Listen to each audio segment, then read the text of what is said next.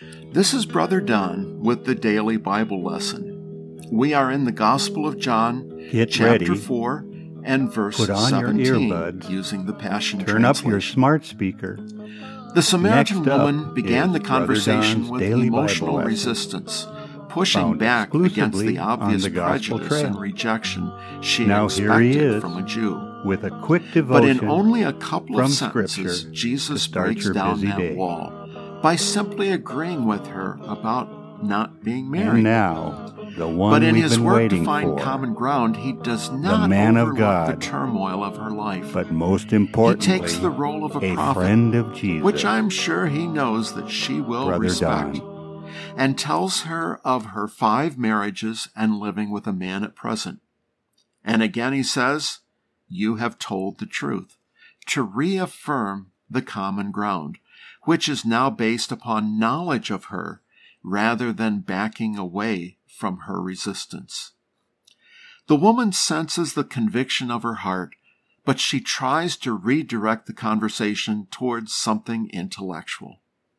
This is a defensive strategy by her, attempting to avoid the anxiety of talking about personal sin. She acknowledges you must be a prophet, but then moves to a long standing debate between the Samaritans and Jews, where a person could worship. That was the issue. Samaritans worshipped at a nearby mountain, while Jews made Jerusalem the center of their worship.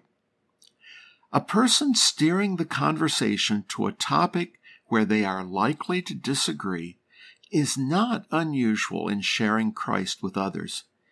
It is a way of sidetracking the conversation and thus avoiding, avoid dealing with the major issue.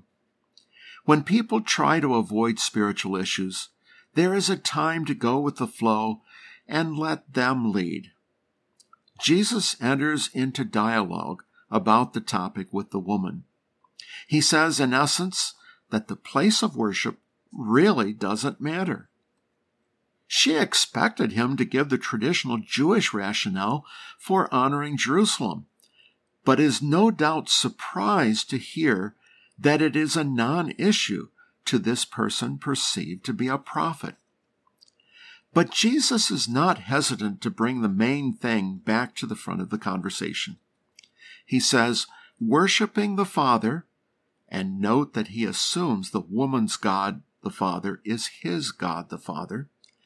Worship is not a matter of the right place, but the right heart.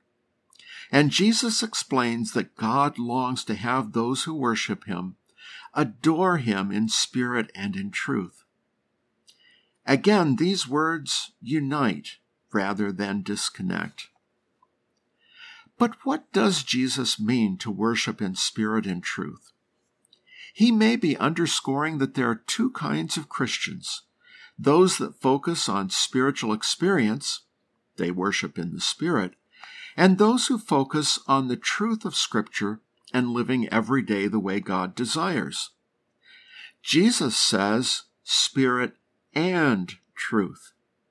We need to be Christians who prize worship as experience, but also affirm truth that is understood and acted upon.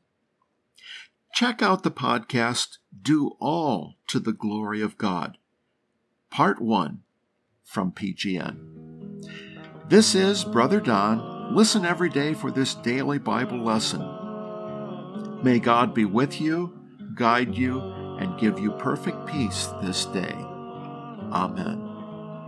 The Gospel Trail Live, Thursdays at 1 p.m. Central Time. Join us at 720-820-1290 or at our website meeting room at pgn.church.